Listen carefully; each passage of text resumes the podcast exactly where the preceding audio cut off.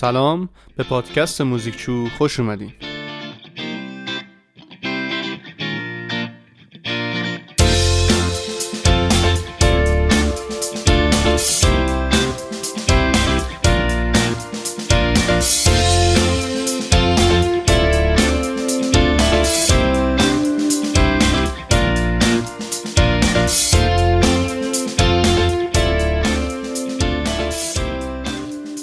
خب همونطوری که گفتیم قسمت های این پادکست ما سعی می‌کنیم که زیر ده دقیقه باشه و خیلی کوتاه باشه که بشه به راحتی اون رو گوش کرد و دوره کرد و همونطوری هم که گفتیم در ابتدا به سراغ تاریخ موسیقی رفتیم. پس بریم به سراغ اولین قسمتمون موسیقی در قرون وسطا.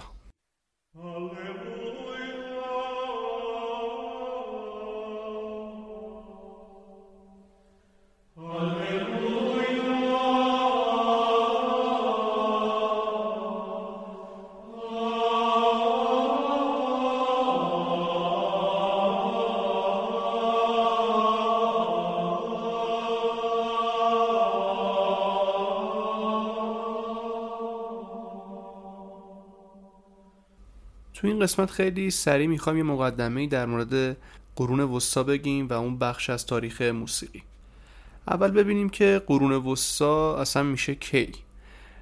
قرون وسطا در واقع هزار سال از تاریخ اروپا است که از سال 450 میلادی با فروپاشی امپراتوری روم شروع شده و تا سال 1450 میلادی ادامه پیدا کرد. به این هزار سال میگن قرون وسطا.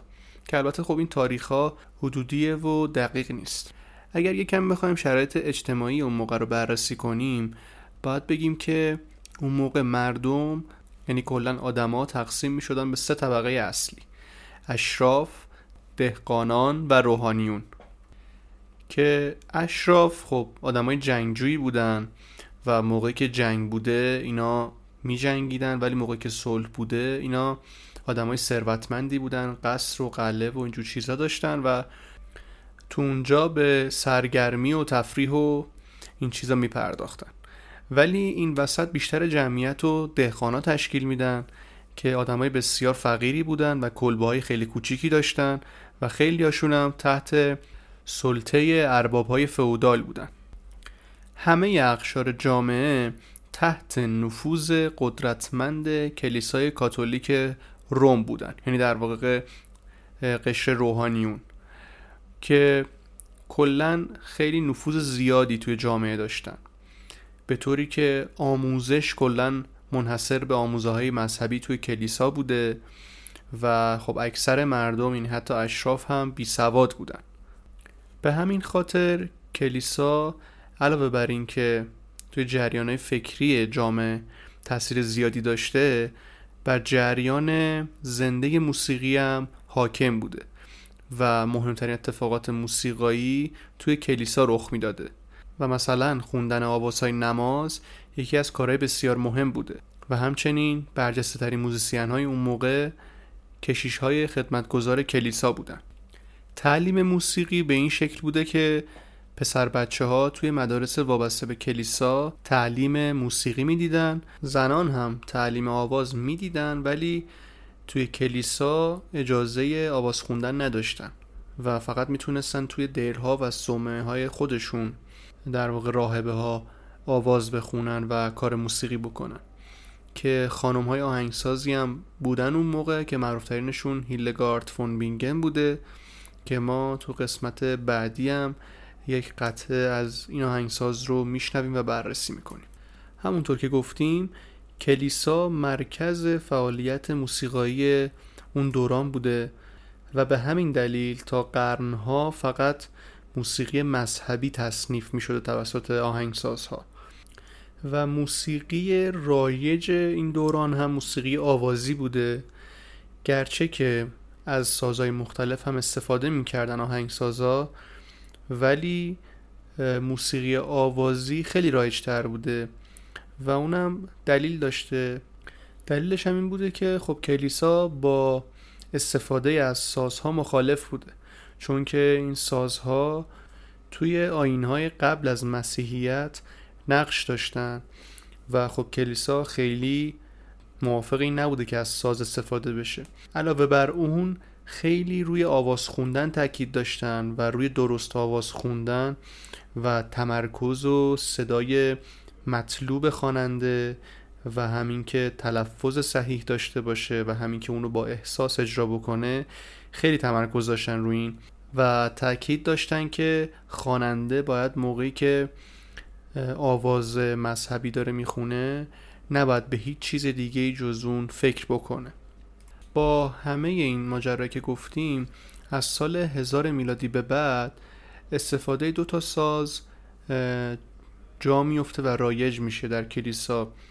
یکی ارگه و یکی ناقوس که خب ناقوس در واقع همون زنگ کلیساست که به خاطر مراسم مختلف حالا به صدا در میاد و آین هایی که دارن. و میمونه ساز ارگ که خب این ارگی که توی کلیساست و ما داریم راجبش حرف می‌زنیم منظورمون این ارگی نیستش که الان توی خونه هامون داریم و می‌شناسیم. این ارگی که امروز ما داریم بهش میگن سینتیسایزر در واقع اسم اصلیش سینتیسایزره که ما الان کاری باش نداریم. ولی ارگ کلیسا در واقع یک ساز خیلی عظیم الجثه است و ساز بادیه در واقع که با فشار دادن اون کلاویه ها یا شستی ها یک بادی توی لوله های ساز جریان پیدا می‌کنه و اون نوت ها رو تولید می‌کنه. و خب صدای خیلی بلند و مهیبی هم داره که تا چند کیلومتر شنیده میشه. به خاطر همینم تا سه قرن اولی که این ساز به وجود اومده بوده فقط توی جشنهای ویژه و مراسمهای خاص استفاده می شده چون که اعتقاد داشتن که اولا که صدای خیلی وحشتناکی داره دوما این که باعث میشه که آدما کلا محو صدای این ساز بشن و دیگه به اون در واقع آینهای مذهبی نپردازن و حواسشون پرت بشه. حالا برای اینکه بتونیم تصوری از صدای ارگ داشته باشیم بریم این قطعه کوتاه رو گوش بکنیم.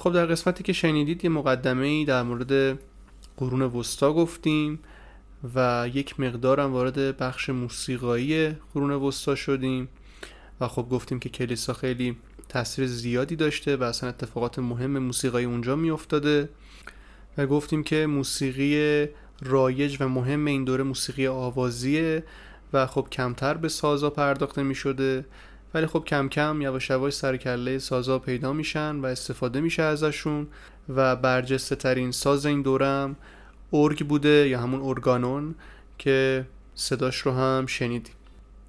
پادکست موزیکچو رو من حسام فراهانی می‌سازم و این پادکست رو می‌تونید از طریق تمامی اپای پادگیر مثل Apple Podcast، Google Podcast، Spotify، Castbox و Podcast Addict subscribe بکنید و گوش بکنید.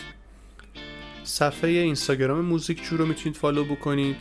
با آیدی موزیک چو underline com و همچنین کانال تلگرام رو می‌تونید عضو بشین. با آیدی The موزیک چو یعنی THE موزیک چو که ما سعی می‌کنیم که اطلاعات تکمیلی هر قسمت رو و اطلاع رسانی مختلف رو از طریق هم صفحه اینستاگرام و هم کانال تلگرام اعلام کنیم و مطالب آموزشی تکمیلی رو هم اونجا قرار بدیم. ممنون که موزیک رو همراهی می‌کنید. تا قسمت آینده خدا نگهدار.